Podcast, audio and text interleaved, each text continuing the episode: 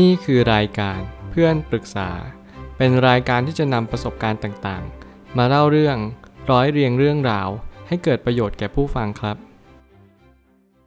สวัสดีครับผมแอดมินเพจเพื่อนปรึกษาครับ วันนี้ผมอยากจะมาชวนคุยเรื่อง การเชื่อมโยงผู้คนในองค์กรเข้าด้วยกัน จะเพิ่มประสิทธิภาพมวลรวม ข้อความทวิตจากเลดาริโอได้เขียนข้อความไว้ว่า จงจดจำไว้เสมอว่าองค์กร ที่จะมีประสิทธิภาพ ผู้คนจะจัดเรียงกันอย่างเป็นระเบียบในทุกๆ ระดับชั้น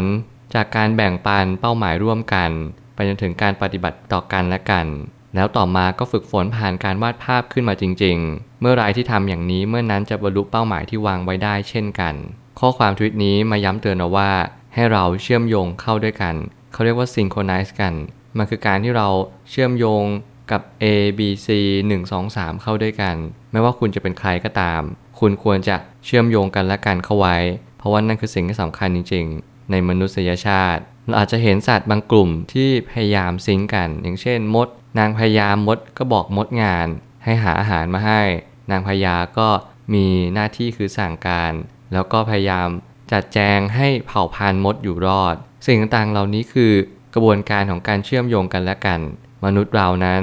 ทำได้ดีกว่านั้นมากมาย เราสามารถซิงค์หรือว่าเชื่อมโยงข้อมูลกันและกัน ผ่านการวางแผน ผ่านการสนทนา ซึ่งสิ่งเหล่านี้มันเป็นสิ่งที่จะช่วยให้เราเข้าใจกันมากยิ่งขึ้น เราอาจจะไม่ได้เข้าใจจากการที่เรามองตากันอย่างเดียว แต่เราเข้าใจกันด้วยจากการที่เราคุยกัน และสนทนากันอย่างแท้จริง ผมไม่ตั้งคำถามขึ้นมาว่า อย่าลืมที่จะเชื่อมโยงคนในองค์กร หรือทุกความสัมพันธ์กันอยู่เสมอ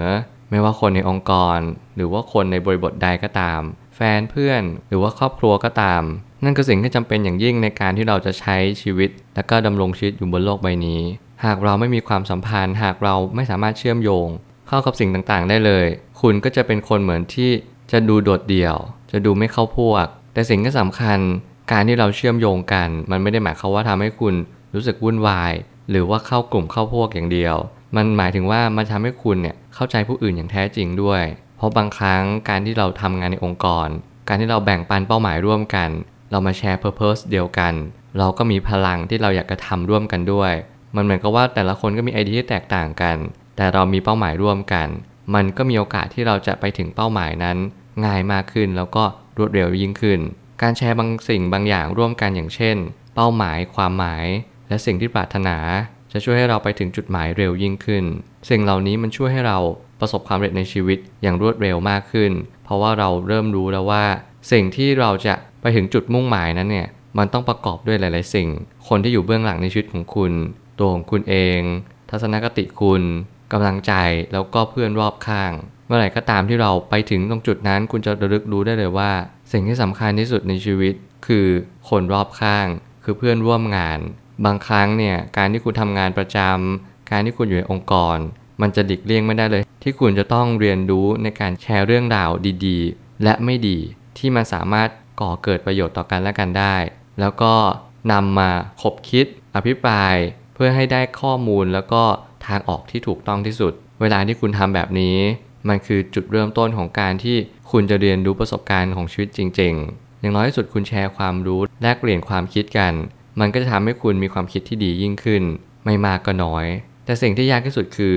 การมองเห็นภาพเดียวกัน แล้วเชื่อมโยงเป็นหนึ่งเดียวกัน เพราะหลายคนก็หลายความคิด บางครั้งเนี่ยเราจะต้องพยายามหาจุดที่เชื่อมโยงกัน อย่างเช่น ประเด็นที่เราคุยที่สนทนา บางคนอาจจะปรึกษาไม่ได้ บางคนจะปรึกษาได้ การที่เราเรียนรู้จักคนมันทำให้เราสามารถที่จะจัดแจง การที่เราจะเข้าไปหาเขา หรือเขาเข้ามาหาเราได้เช่นเดียวกัน บางคนเหมาะกับการเป็นที่ปรึกษา บางคนเหมาะกับการเป็นผู้ฟังที่ดี บางคนอาจจะเหมาะกับการที่บอกสอนแนะนำว่ากล่าวตักเตือน สิ่งที่เราต้องทำก็คือ รู้บริบทของตัวเอง รู้บริบทของคนรอบข้าง ว่าเขาเก่งทางด้านไหน เขาสามารถช่วยอะไรเราได้บ้าง นั่นคือจุดมุ่งหมายที่สำคัญที่สุดที่เราจะนำมาใช้ การมีจุดยืนใกล้ๆ กันหรือคล้ายๆ กัน สิ่งนี้จะช่วยเชื่อมโยงได้ดีมาก เพราะจะทำให้การสนทนาไปในทิศทางเดียวกัน มันเหมือนกับว่าเราพยายามหากลุ่มที่เราจะเข้าไปหาเขา แล้วเราก็รู้สึกว่าเฮ้ยนี่เรากำลังซิงก์กันกำลังเชื่อมโยงกันอย่างแท้จริง เพราะว่าเรารู้สึกว่าสิ่งที่เขาพูดเนี่ยมันใช่ ผมมีความรู้สึกว่าหนังสือ